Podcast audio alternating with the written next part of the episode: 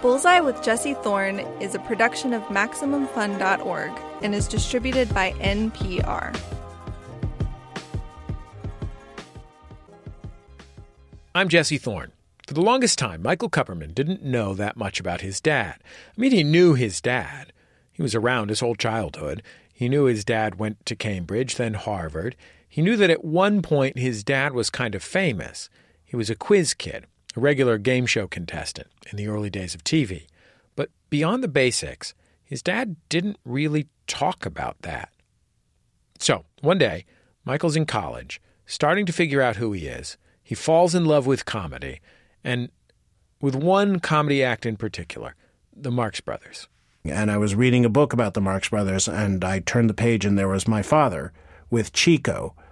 And that was intense shock, because he was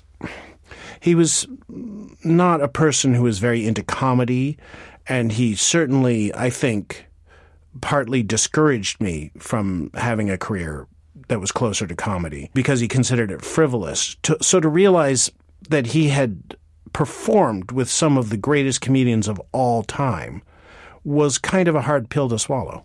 It's Bullseye.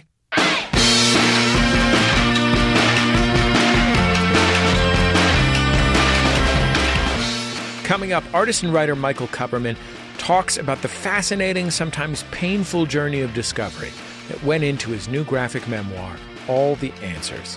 He spent years digging through archives, learning stuff about his father that he'd never imagined. So I was aware that he had been famous, but I don't think I really understood until I started to work on this book the quality of his fame, just exactly how he had been famous and how emotional it was, both for the people who were fascinated by him and for him personally. But before Michael Kupperman, Maura Tierney, star of ER, News Radio, The Affair, and the new film Beautiful Boy. She'll talk about all those projects, plus why she starred alongside Jerry Orbach in the 1991 smash hit Dead Women in Lingerie. I think it was supposed to be like a spoof of like Brian De Palma type. It was supposed to be that. But it... Listen. We do things we sometimes. And finally, I'll tell you about Sly Stone's last great album. That's all coming up on Bullseye. Let's go. It's Bullseye. I'm Jesse Thorne. I'm talking with Maura Tierney this week. I couldn't be more excited about it. You know her from her time on the hit drama ER. She played Abby. She's currently on the Showtime series, The Affair. And this is something very close to my heart. She also starred on News Radio as Lisa, the ambitious reporter-producer. Look, I just think it would be better if we didn't speak for a while. That's all. Well, that's going to be kind of awkward seeing as we work together, won't it? Well, there's other methods of communicating besides speaking. Do you mean sex? Because I thought we'd stop doing that. Memos. Memos? Written memos. That's absurd. Absurd or not, you've got to give me some space for a while. She's currently starring in an acclaimed drama that just hit theaters. It's called Beautiful Boy. It's a story about the complex, nuanced, and frustrating nature of addiction. It stars Timothée Chalamet as Nick, a college-age kid struggling with a drug habit. Maura plays Karen, Nick's stepmom. Beautiful Boy is as unique as it is realistic. Addiction is a complicated thing. It brings some people closer together, drives others away, has ups and downs, and it's never over. Let's hear a little bit from the movie. Nick's father, David, played by Steve Carell, just got a call from his ex-wife, Vicky, in L.A. Their son, Nick, played by Timothée Chalamet, went missing again. David is getting ready to fly out to help find him. In this scene, he's talking about it with Maura's character, Karen. How do we even know he's in L.A.? I mean, he could be in San Francisco. He could be in Mexico for all we know. I need to go. Yeah, but I need you to stay. Well, Vicky can't handle it. I don't care about Vicky. This isn't about Vicky. Okay, why don't you just relax and try to be reasonable? What? You be reasonable. I am being reasonable. Is this reasonable? Oh, no, it's not.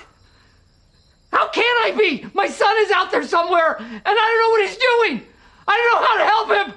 You can't. Maura Tierney, welcome to Bullseye. I'm so glad to have you on the show. Thanks. I'm so happy to be here. That's funny to hear that. It's like so emotionally overwhelming that it's difficult to have any other reaction to it outside of context. It's just funny. It was so long ago that we did it. And it's so funny that he tell her to relax? Is that what he says? Relax? Yeah. That's so infuriating. When someone tells you to relax and you're perfectly justifiably upset.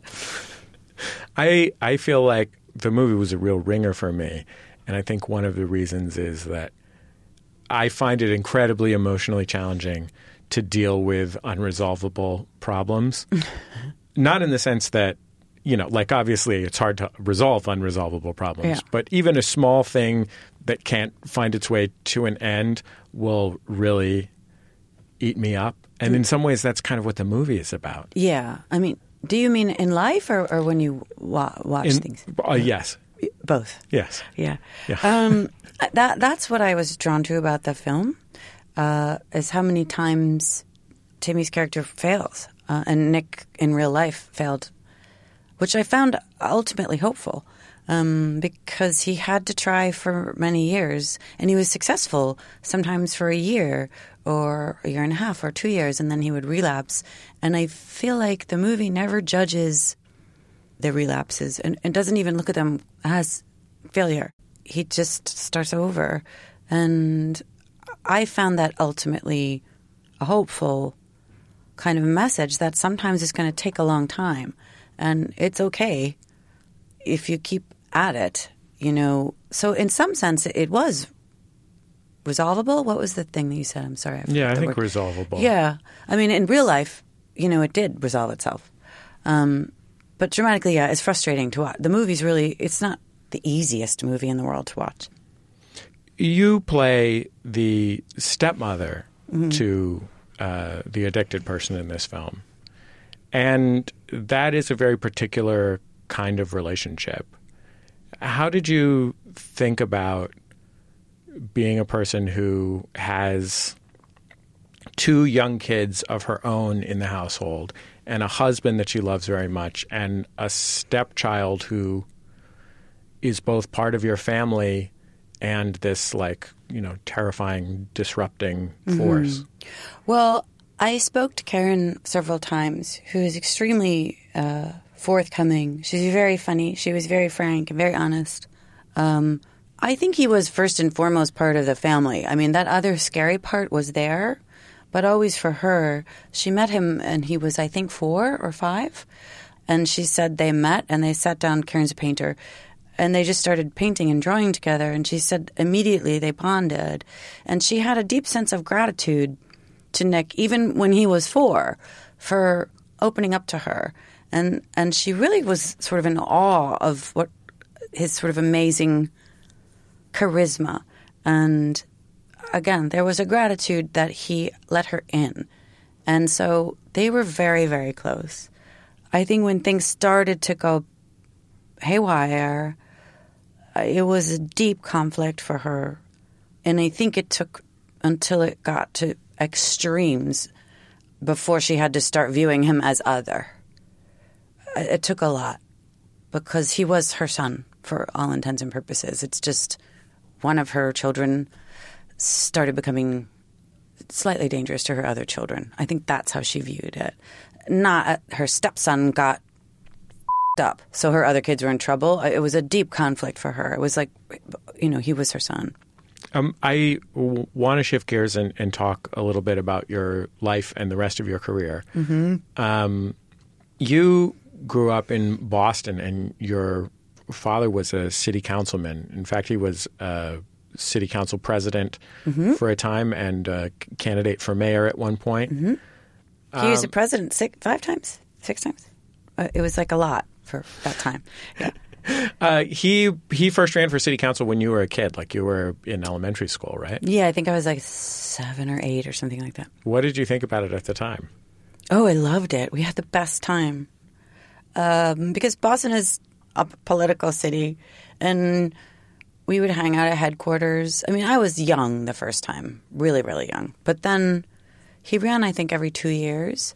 So by the time I was 10 or 12 or 14, We canvassed, dropping we'd call it doing drops. We'd drop leaflets for him and do phone calls from headquarters and just hang out at headquarters. And, like, there were so many colorful people that came in and so many interesting, crazy kind of Boston political hardcore characters.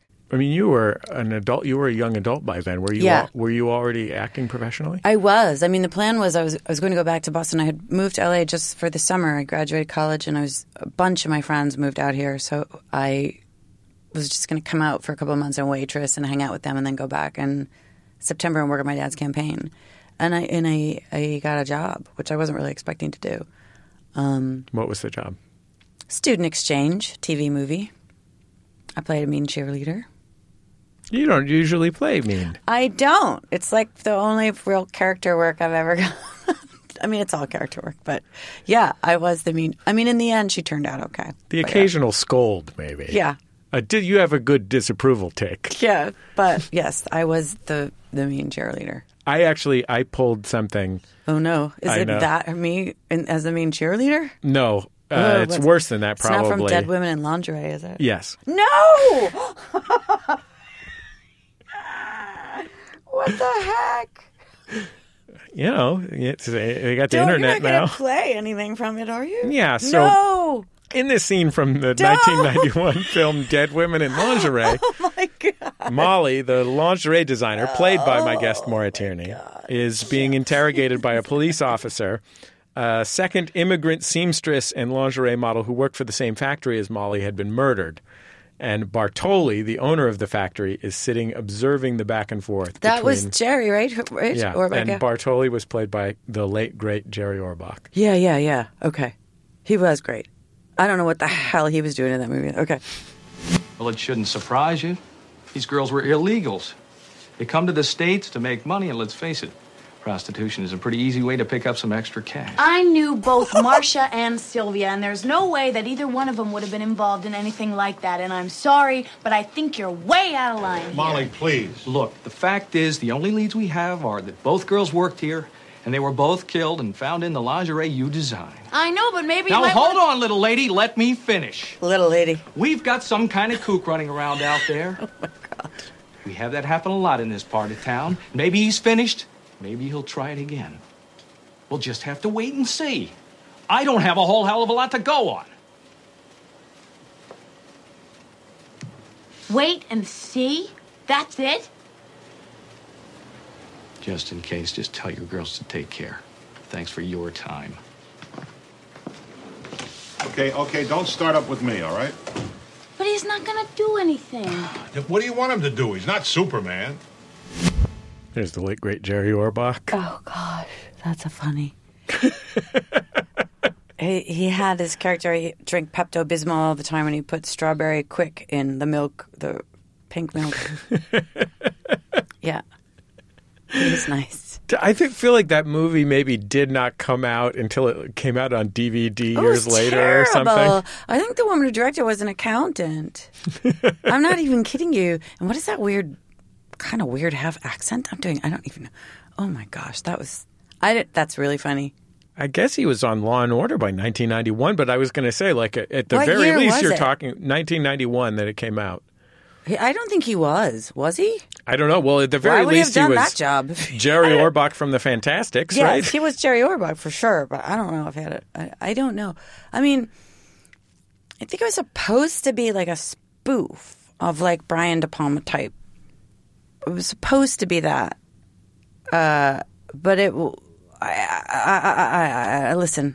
We do things we sometimes. You're listening to Bullseye. I'm Jesse Thorne. My guest is Maura Tierney. She's the star of Showtime's The Affair and the new film Beautiful Boy, which is out now. How did you get the part on News Radio? I auditioned for it. I don't know. It was sort of amazing to get. But I do remember it was me and one other actress who I forget who it was at the time, but they flew us both out and we both read with Dave Foley. Like we went into the studio or the network, I don't know was. The table read was that day. So that doesn't often happen. It hadn't happened to me. That both of the actresses are there and sort of she went in and I went in or whatever order it was. And then we both went back to these little trailers, and then, like, Paul came in and was like, oh, you're staying. So then we just did the table read in like, an hour or something after that. So it was really fast. I mean, that is like – did you know that was the stakes when you showed up? Like, did you know that in 2 hours you were either going to be on a network television program or not? Yes. I did know, yeah. I was really nervous. But Dave Foley was really great. He was just great. And also the director, of course, Jimmy Burrows. Like, we got together in somebody's trailer and sort of rehearsed. I don't know if they did it with the other actors. They probably did. It was really great. And it probably made it easier to not have to worry about it that much. Like, I got the job, and then we were doing it. I want to play a scene from the pilot. So it's a show about a radio station. And Dave is played by Dave Foley, and he's there for his first day at the radio station as news director. Yeah. And he learns that the current news director, Ed, has not yet been fired. And so most everybody thinks Dave is the new sports reporter. So he follows Lisa, who is the star reporter, who's played by my guest, Maura Tierney, into a recording booth in the newsroom. She's working on a story. She's only kind of paying attention to him. And she wanted to be the news director. And she assumes that Jimmy James, the squigillionaire owner of the station, is planning to hire her as the new news director. And Dave is trying to figure out what she knows and how to break the news to her. How do you think I should handle this? Oh, just do your job well and you'll be fine. Because when Ed goes, Jimmy's going to make me news director. Uh-huh. Is this something that Jimmy has told you? No, but nobody else around here has been putting in 12-hour days, nights, and weekends for 3 years. And Jimmy notices, believe me. Lisa Miller, WNYX News Radio in Chinatown. Excuse me? Lisa, have you ever heard the expression that the journey is its own reward? That's very profound, Dave. You know, for a sports guy. That's so Paul. Journey is its own reward. I really love news radio. And I think one of the great pleasures of the show is watching you and Dave Foley working together, because you are both a very rare type of comic actor, which is a funny straight man. I was more the straight man than he, but yeah. But I think in that's true. Mm-hmm. But you get a lot of non-reaction laughs, and you get a lot of you give him a lot of reaction laughs. You play with each other. Yeah, they wrote it well that way for us. Yeah, and yeah, like that is such a rare skill, and it's also something you don't get to see. You don't get to see two people doing that together very often, because there were very crazy characters on news radio, right. But neither of your characters were particularly nutso. And so watching the two of you do comedy together is just a joy. I mean, thank you. But that's probably why they could do it, because there were so many out there characters that they could take those moments for a little bit of respite. That was a little bit more about, again, it was because the writing. Because we knew who these characters were, they didn't have to say too much, because you knew how they were going to respond to each other. And Dave's just the best. You know, he's hilarious. Yeah, no, he's a brilliant genius, yeah. And a lovely man as well. After News Radio, you were on ER for 1,000 years. Yeah, I think it was only more about 900. But yeah, yes. Okay, yeah, just under. On the one hand, like in many ways. Being on ER at the time, best job in television, probably. Like, probably paid pretty good. Mm-hmm. One of the most successful shows on television, if not the most successful, depending on where in that time. Mm-hmm. It was pretty up there when I joined. I joined in season 7, but it was still like pretty up there. And big ensemble, so mm-hmm. It's not even like you have to be on camera all the time. Mm-hmm. But at the same time, that is so long. It is, but I have to say, I mean, They took really good care of me, those writers. I've been very lucky so far. I got to knock on. Is anything wood in here? I'll find That's it. That's acoustic foam. Okay. There were some years where it was a little bit trying. And I think it was probably like the fifth season I was there or the sixth. And I went to the writers and there was I had so much great stuff to do. The first season I was there for only half a year and it was Juliana's exit. So there wasn't so much for me to do and they got time to set up the character in a really slow way. So I eased in for half a season really. And then the next two, Sally Field played my mother, which was an amazing experience, like really amazing. And I learned so much from her. And her performance basically created that character. The character of Abby, watching Sally, because then you knew why this person was the way she was. So that all of that was really rewarding and really interesting. And then, in the middle there, I was a little bored, and I went to the writers, and they were like, "There was just too much Abby. We need to put you on the back burner." They were very upfront about it, and they were like, "It's like a palate cleanser," because her mother was crazy and bipolar, and so that there was a lot more just supporting work to do, like passing shit in the trauma room and stuff like that. But that was okay, too, because I really loved everybody. The whole time wasn't the most challenging. There was a lag there in the middle, but by the end, they really gave me some great stuff to play, really great stuff. So I'm grateful for that. My character didn't just, sail off into the sunset. She really went out kind of with a bang. We'll finish up my conversation with Maura Tierney after a quick break. Stay with us. Plus, graphic novelist Michael Kupperman on learning about his father's past as one of the most famous game show contestants in American history. It's Bullseye from MaximumFun.org and NPR. Support for this podcast and the following message come from Rosetta Stone, the app that teaches you to speak for yourself in a new language. Want to give something that could last a lifetime? Give one of 24 languages this season and help your loved one thrive in real-world conversations. Built by experts, not crowdsourcing, Rosetta Stone goes beyond simple vocabulary with bite-sized lessons. Visit rosettastone.com/NPR for their best offer of the year. Merry mingling. The StoryCorps podcast returns this fall with 12 all-new episodes about reunions. This week, what it's like to spend years searching for a father, only to find someone you didn't even know you were looking for. Hear more on the StoryCorps podcast. Episodes are available every Tuesday. Since the dawn of time, screenwriters have taken months to craft their stories. But now, three Hollywood professionals shall attempt the impossible.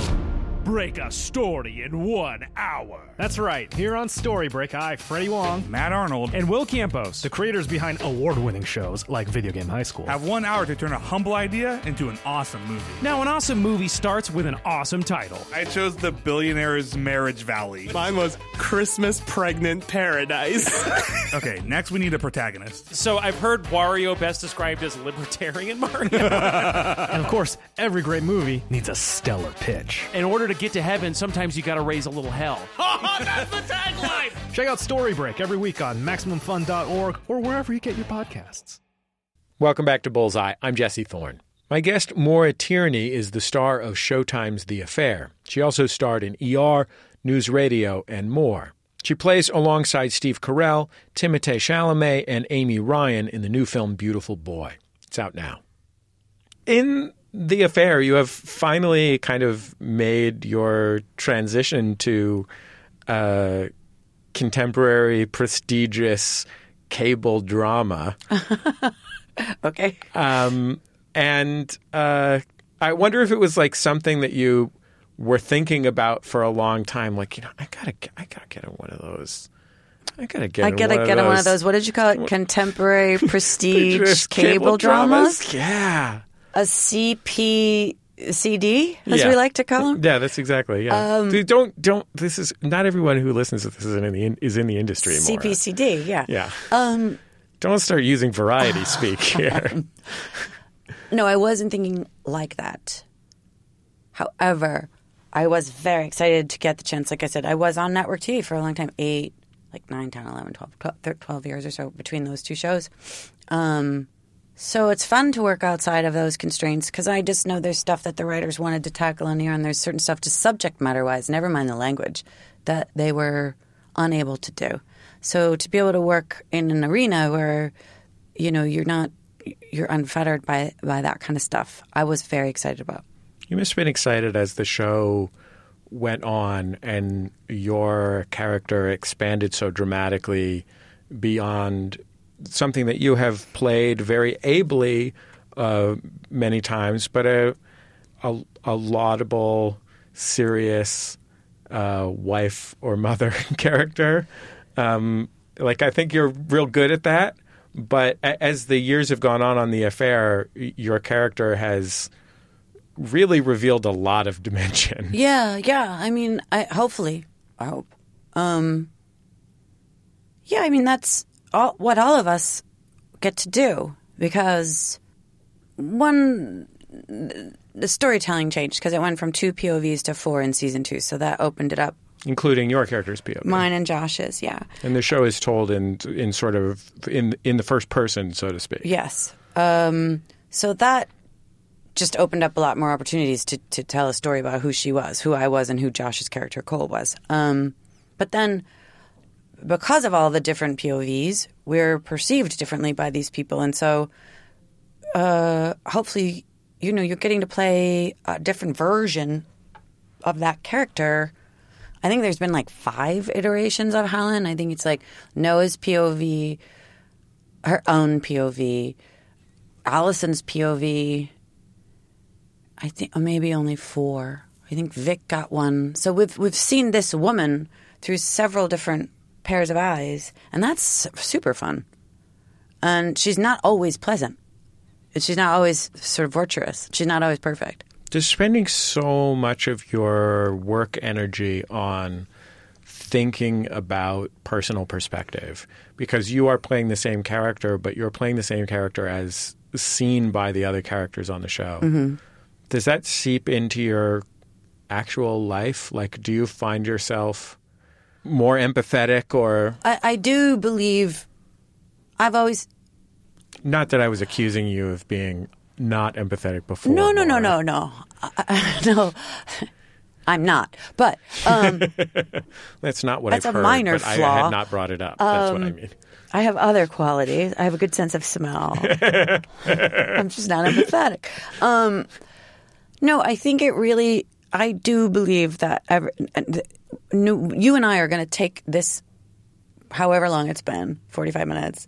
We're not going to remember it the same way. And that just is how it goes. And with couples and in a romantic relationship that's sexually fraught, you're going to amp the ante is up to there.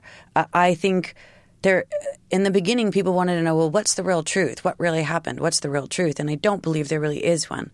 I mean, I guess we could have video cameras on us all the time and we might get some sense of that. But I just think in our minds, we experience a moment the way we experience a moment based on everything that brought us to that moment. And you're doing the same thing. So you can perceive something I'm saying in a completely different way than I intended or remember it completely differently and be positive. You're right. I just think there's a real truth in that it's all – we just don't know.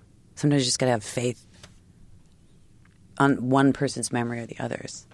Maura Tierney, thank you so much for coming on Bullseye. I just think the world of your work. It's meant so much to me, and I'm really grateful to get to talk to you. Thank you very much. Very nice to be here. Thank you.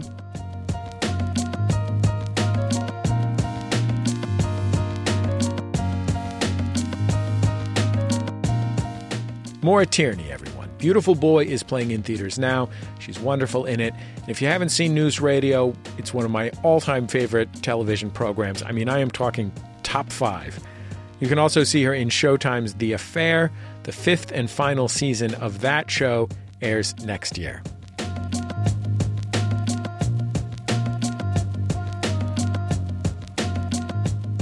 It's Bullseye. I'm Jesse Thorne. Michael Kupperman made a book about his dad. It's called All the Answers. It's not the kind of stuff that he usually does. Kupperman is a cartoonist and writer. His comics have appeared in the New York Times, the Wall Street Journal, The Believer. He's also the author of several books of comics. A lot of his stuff is surreal and silly, very funny. Like for a while he had an animated show on Adult Swim called Snake and Bacon. And it was called that because that was what the two main characters were, a snake and a piece of bacon.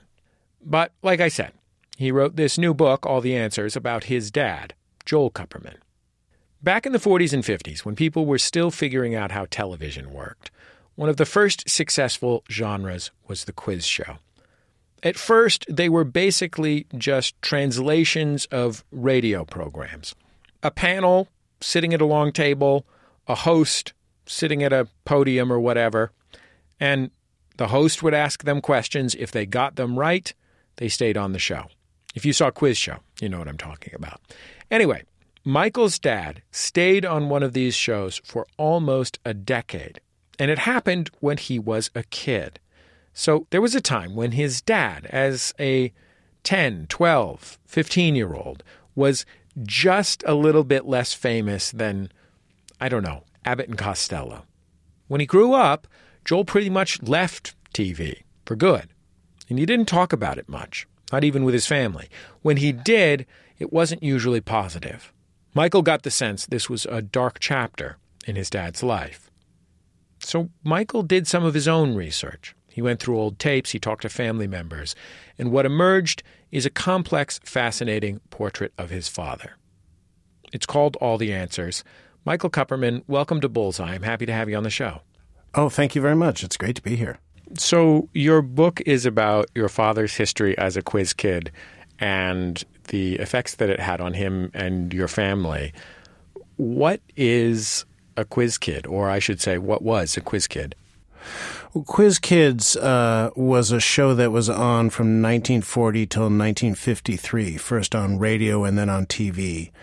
It was a very popular show where 5 children would answer questions that were sent in by the audience, and the 3 highest scoring children would come back the following week.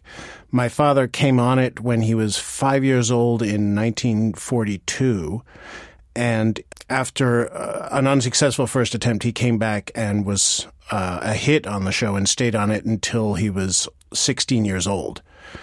So it really dominated his childhood and who he became, as I found out while researching this book. What did you know about this part of your father's life when you were a kid or even a teenager?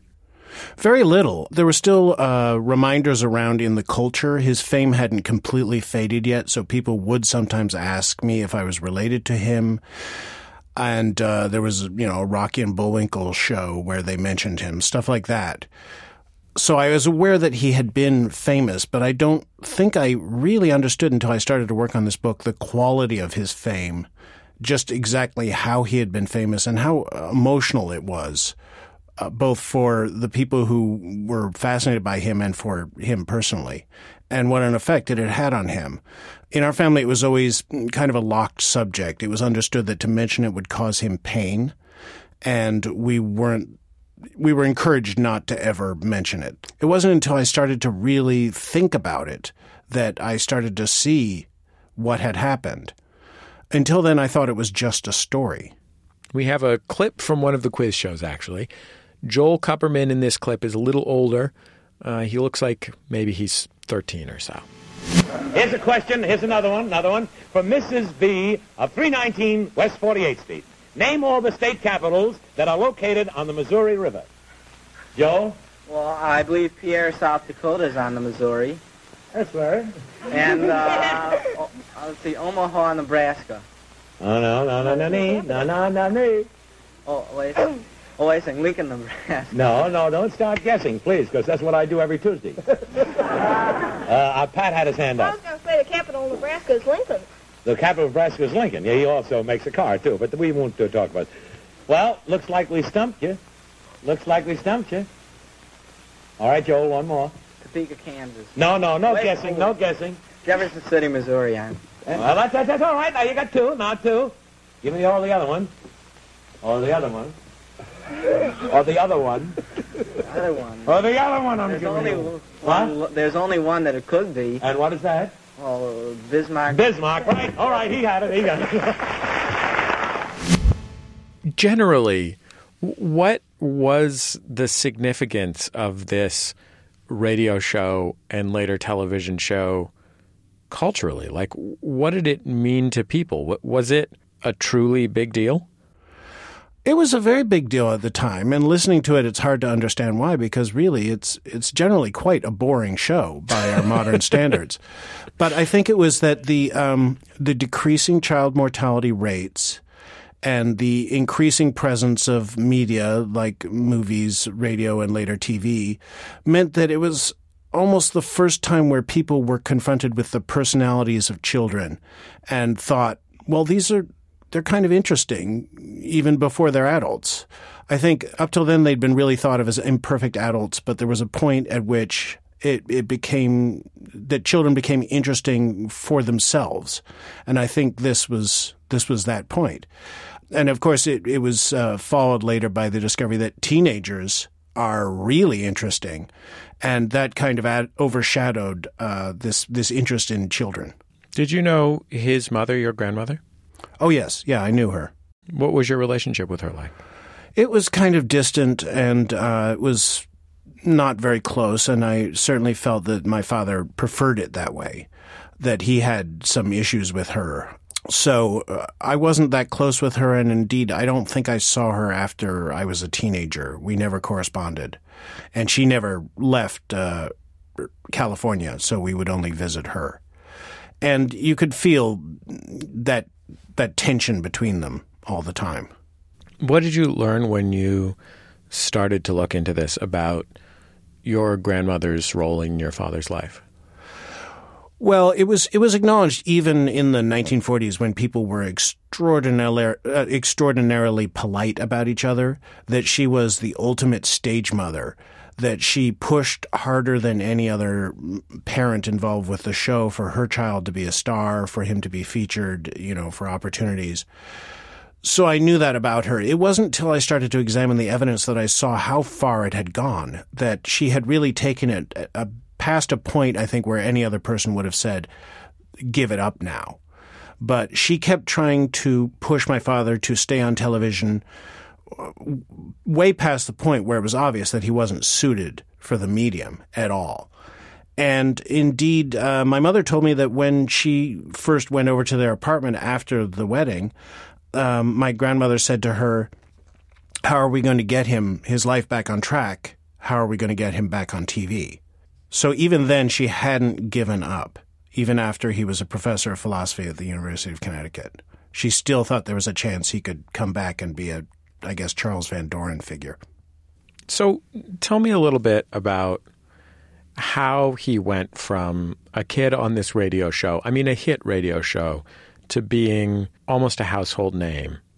The kind of thing that, the kind of name that could be referenced on Rocky and Bullwinkle a couple decades later. What happened? Well, there was something about him that caught the public's imagination. And I do think it was in some ways connected with his Jewishness and what was going on. But he was embraced, certainly from the age of 6 to about the age of 8 or 9. He was embraced by show business, by people in politics. And his name became a synonym for child genius.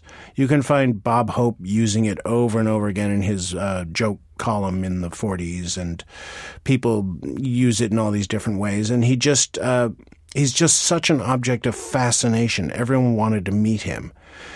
And that went away as he got older. He was less appealing by the time he was a teenager, but there was still some residual heat from that initial fame that people wanted to use, like the producers of the program or my grandmother. There's a page in the book where you're sitting next to him on the television, and I can't remember whether is it Laurel and Hardy, or Abbott and Costello that you're watching. Abbott and Costello, yeah. It's Abbott, and he turns to you and says, they gave me a dog. Yeah, yeah. It was bizarre because that was literally the only time in his entire life that I knew him that he spontaneously said anything about the show, and it was positive. That was literally the only time it really took me by surprise. And after that, I dreamed that maybe, you know, there was more, that I could get more out of him, out of all, you know, all these incredible experiences he had and all these people he met. He'd been to the White House repeatedly. He'd, you know, entertained the Senate. He'd met some really huge stars, even now. But that was, again, that was the last time he ever volunteered information. And when I tried to dig for facts from him, I wasn't able to get anything else, really. Not about, you know, certainly show business.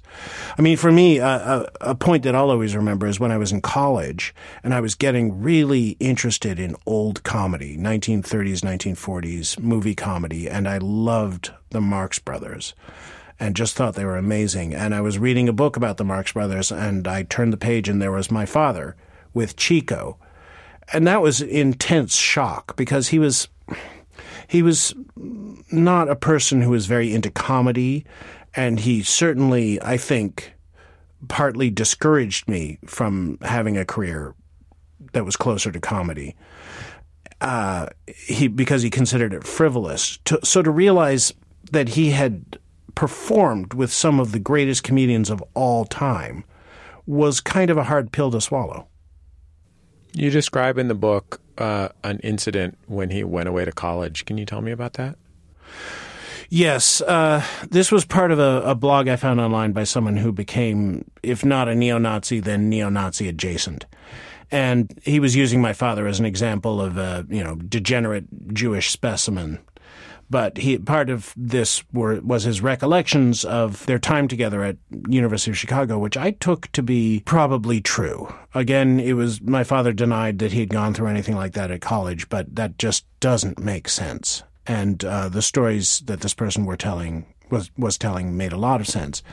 And it sounds like my father was horribly bullied at times at school, that in this incident that was described on this person's blog, proudly, may I add, it was, you know, he had his clothing dragged off, torn off him and thrown out the window, garbage dumped on him and all his clothes, you know, covered in garbage. And the person also said that he had night terrors, that he would scream in the middle of the night, you know, wake up screaming. You know, it's the description of someone who was traumatized and is undergoing further trauma. And then again, there's this moment in the book that was one of the few moments my father would return to if he ever talked about this period in his life. It was always that this professor had told him, you should leave the country, which apparently he'd never thought of before. But he took that advice, and that, at least for a few years, rescued him. He went away to Cambridge, right? He went away to Cambridge. He came back 2 years later to visit and unfortunately went on this quiz show, which in some ways I think was the final nail in the coffin of his, you know, feeling like he could ever be seen in public again. The guilt and shame of that incident, I think, really haunted him for the rest of his life.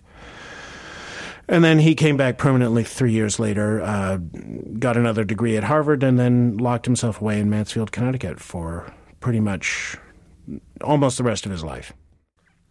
You'll hear the rest of my conversation with Michael Kupperman after a quick break. We'll talk about why he had an easy time drawing his father in the book, but struggled to draw himself. It's Bullseye from MaximumFun.org and NPR. Sam Sanders here. This week I'm talking to Abby Jacobson. You know her from her Comedy Central show, Broad City. We're going to talk about a solo cross-country road trip Abby took recently and why she wrote a book all about it. That is on the latest episode of It's Been a Minute from NPR. How does this sound? A weekend on a beautiful mountaintop in California. You wake up, eat a tasty meal with some new friends, some old friends, maybe the host of your favorite podcasts. After that, it's a couple of inspiring classes, spectacular podcast tapings, a hilarious stand-up showcase, a dance party, and more. And s'mores! All of this can be yours at Max FunCon, returning to Lake Arrowhead next June. Tickets go on sale Friday, November 23rd.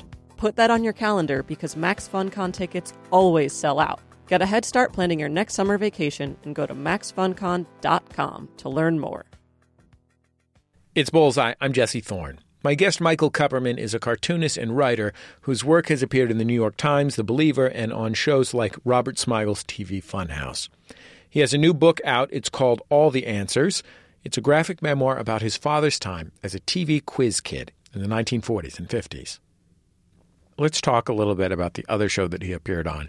When you draw the original Quiz Kids television show, it's obvious that television is still figuring out what a television show is.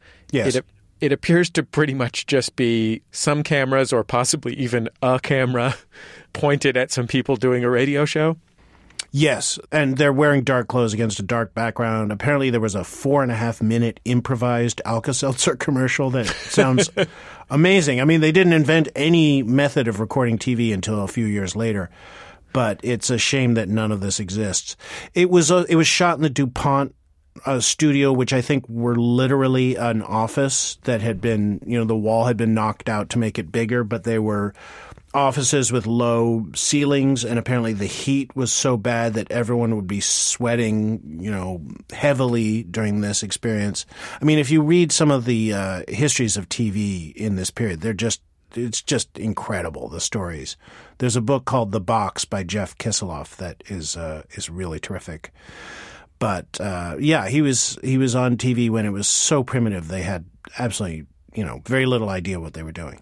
So as the stakes got higher in game shows, both the sort of dramatic stakes, the financial stakes, and also the, the emotional stakes, there was introduced a darker side. And I think, folks who were alive then remember this, and maybe folks who saw the Robert Redford movie remember it from the Robert Redford movie.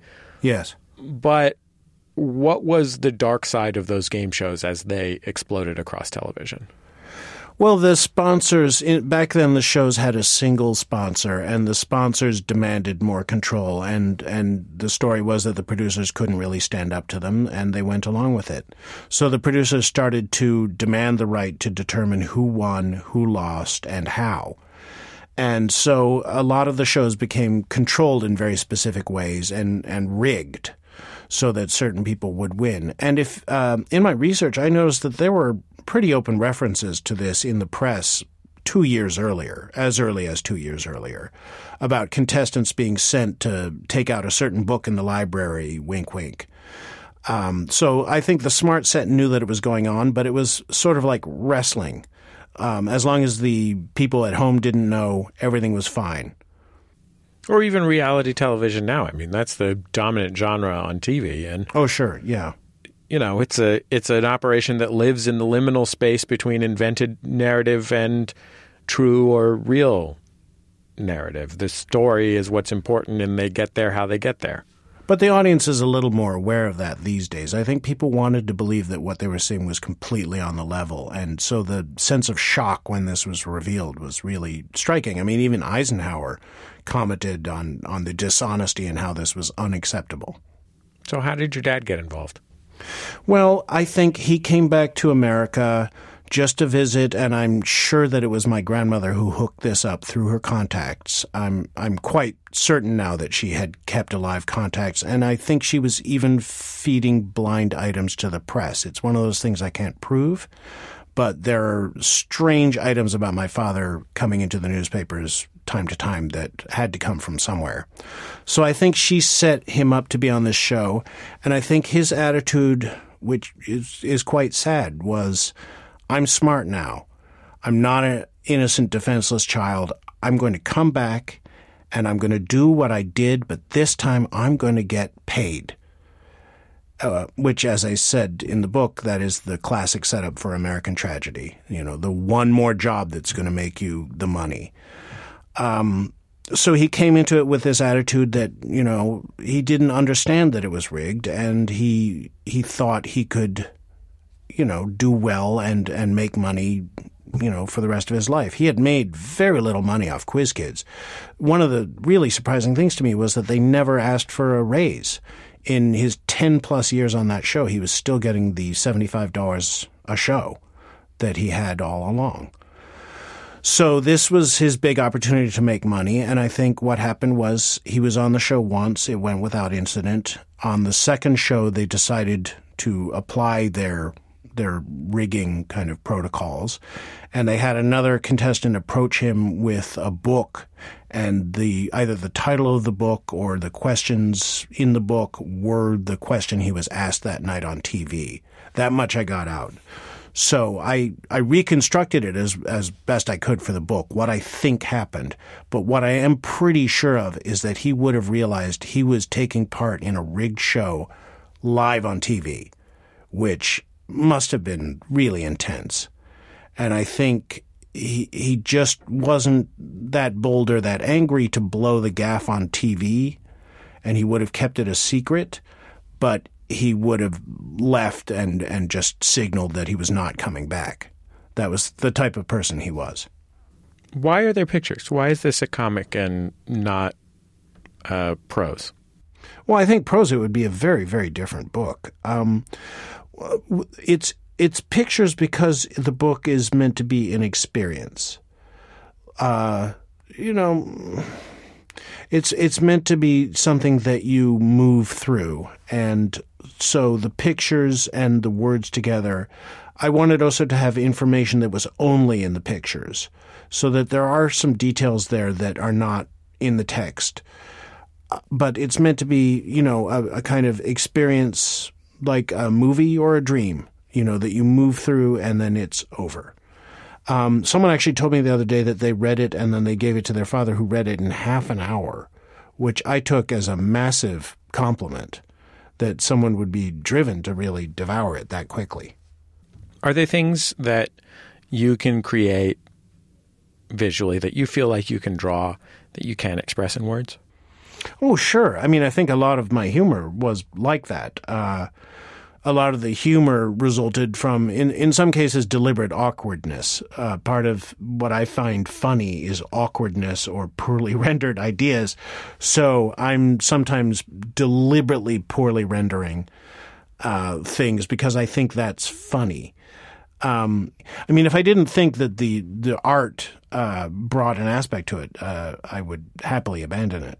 It's interesting how much of comics is about controlling temporal issues, like controlling pace. Like, I think a lot of people who aren't comics creators or aren't passionate comics readers think of comics as being analogous to storyboards for film, but time is much more linear in film, even though film is edited and, features some of the same visual techniques.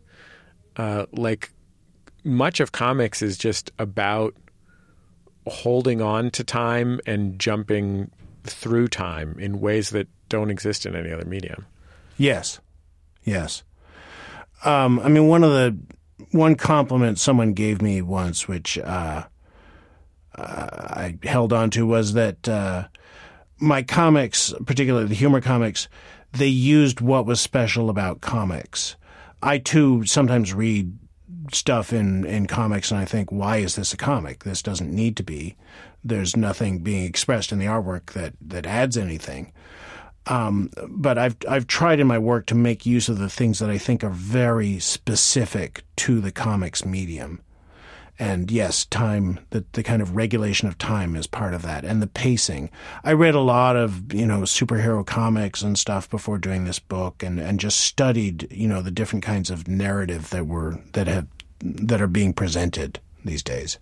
In the book, your dad is almost always drawn in like 3/4 or 4/5 profile, sometimes in full profile. Yes. Was that a choice that you made? Yes, absolutely. That was how my mind pictured him, repeatedly. Why do you think that is? Because that was his psychological aspect, slightly turned away, rarely facing, but always turned away, at least slightly. Was it difficult to draw him that way over and over?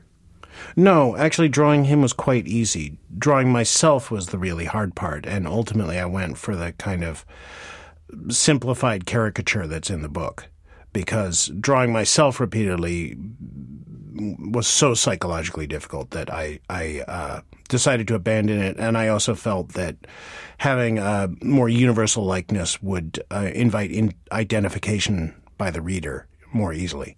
I mean, you look almost like Tintin.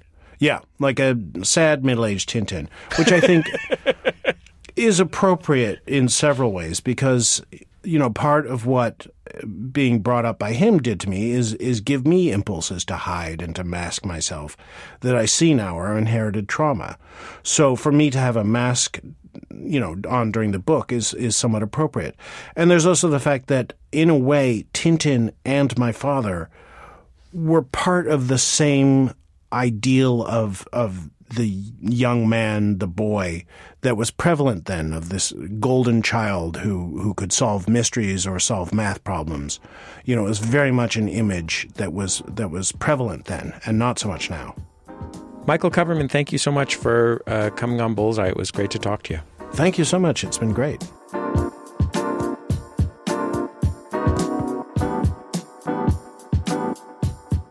Michael Kupperman. His new book, All the Answers, is out in bookstores now. It's a fascinating and moving read. He's also the author of a few other books, including the very, very funny Tales Designed to Thrizzle, Volumes 1 and 2. Every week on Bullseye, we like to wrap things up with a recommendation from your host. That's me. It's The Outshot. My therapist told me the other day about something called incongruity of affect. At the time, I was telling her about something awful, something that had happened to me. And while I was doing it, I was smiling from ear to ear. It's kind of a tic of the jokester. You wrap up pain and depression in a smile. I mean, can you believe it? Sort of what you're saying. I don't know if you hope that if you smile, it'll go over better, or maybe that you can convince yourself that that's what you should be doing. On the cover of the Sly and the Family Stone album Fresh is a picture of Sly taken by Richard Avedon. Sly's in midair. He's wearing studded leather pants and an open shirt, and his big platform shoes are extended into the sky in a giant karate kick. His face is lit up by a broad, beautiful smile. It's a picture that promises joy, a man fulfilled, a dream no longer deferred. But Fresh is an album of incongruous affect. The first track on Fresh is In Time. As the drums weave in and out of the plinking of a primitive drum machine, Sly argues philosophically, almost cryptically, on behalf of, I guess, taking care of business, which was never the strength of a guy who missed about a third of his own concerts. By the making, imitation of disaster, and time, you get faster. The lyrics say there's a Mickey in the tasting of disaster. In time, you get faster. He seems to be saying that he has grown from his mistakes, from the depressive madness that surrounded him as the 60s curdled into the 70s. But by the time he gets to bragging about switching from cocaine to amphetamines, from coke to pep, as he puts it, the hazy, lonely atmosphere betrays him. Sly's charm is almost immeasurable. His smile is sparkling. But we're not fools. We know this isn't what happiness sounds like.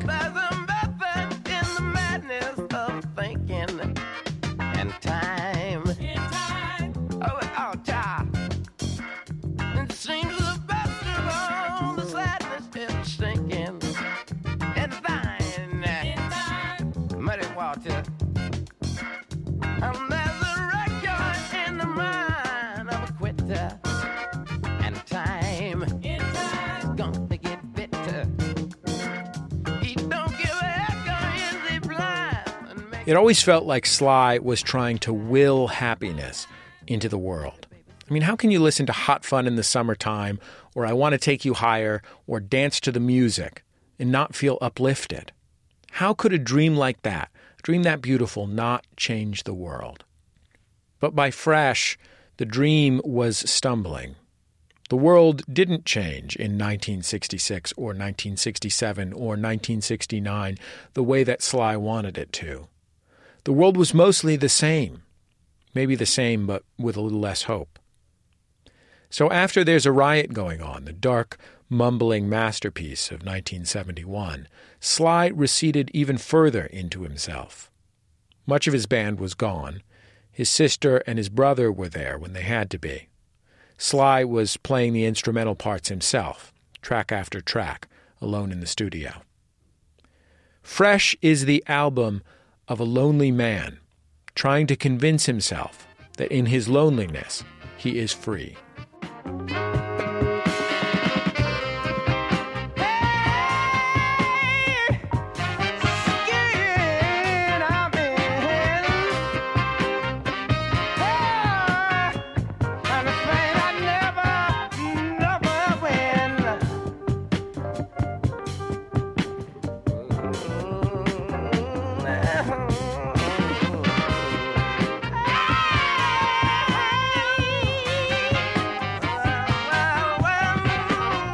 Doris Day's hit Que Sera Sera is transformed by Sly and his sister Rose. Day's version is a precocious tribute to the possibilities of childhood. Rose and Sly sing it together as a beautiful, bluesome declaration of a sort of liberation that comes from accepting that life is defined by pain. When I was just girl, I asked my mother, what will I be? Will I be pretty? Will I be rich? Here's what she said to me. Que sera,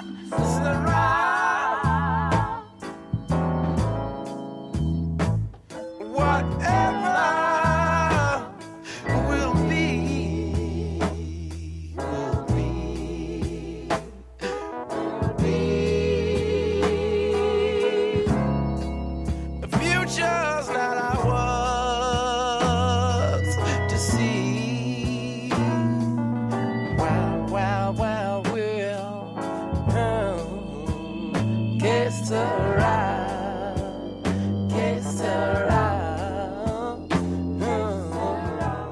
The aesthetics of the album were transformational.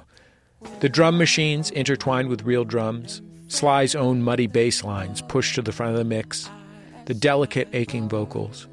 It's easy to caricature funk as all platform shoes and spaceships, but Fresh is as homemade and intimate as any 4-track cassette singer-songwriter, and twice as beautiful. There's no Prince, no Andre Benjamin, no Frank Ocean without Sly's heartache, without us sitting close to him as he reaches vainly for his freedom. In the middle of Fresh is a reworking of one of the band's signature hits, Thank You for Letting Me Be Myself Again. It becomes thankful and thoughtful, and the new song turns the thrill of the original upside down into an almost suicidal-sounding paean to, I guess, to simply still being here. Still rectifying, yeah, and straightening things out, he sings. I know what a good feeling. You're never in doubt. Sometimes I'm by myself, feeling alone. I just look around and check it out, and then it's all gone. I'm still happy to be here, thankful and thoughtful. He sings, unconvincingly.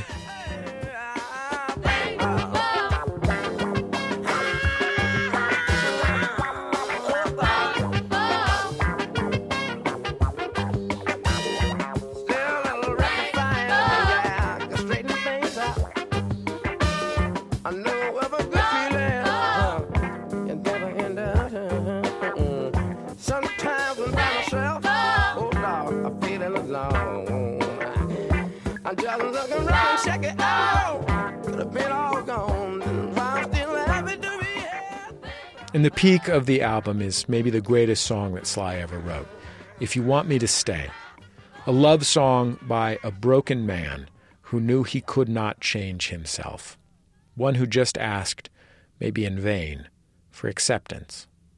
If you want me to stay, I'll be around today to be available for you to see. But I'm about to go, and then you'll know. For me to stay here, I gotta be me. If you want me to stay, I'll be around today to be available for you to see.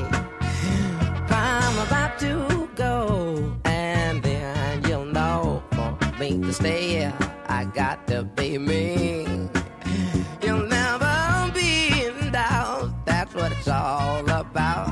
You can't take me for granted and smile.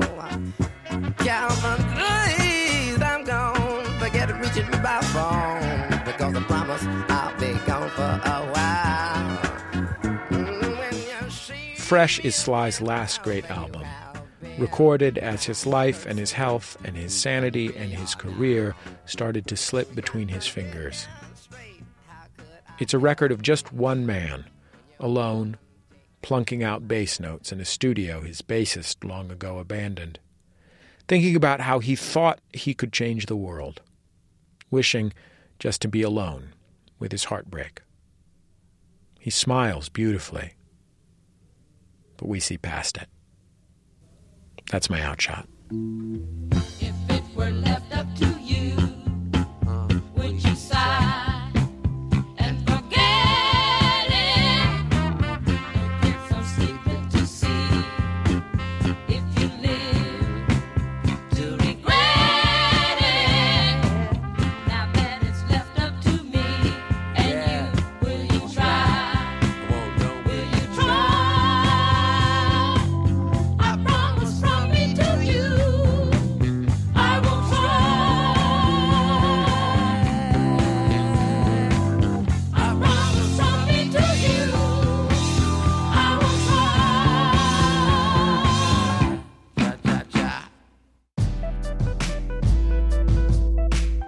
That's all for this week's Bullseye. Bullseye is recorded at MaximumFun.org, world headquarters overlooking MacArthur Park in beautiful Los Angeles, California, where this week we got a visit from our friends at the Los Angeles Times.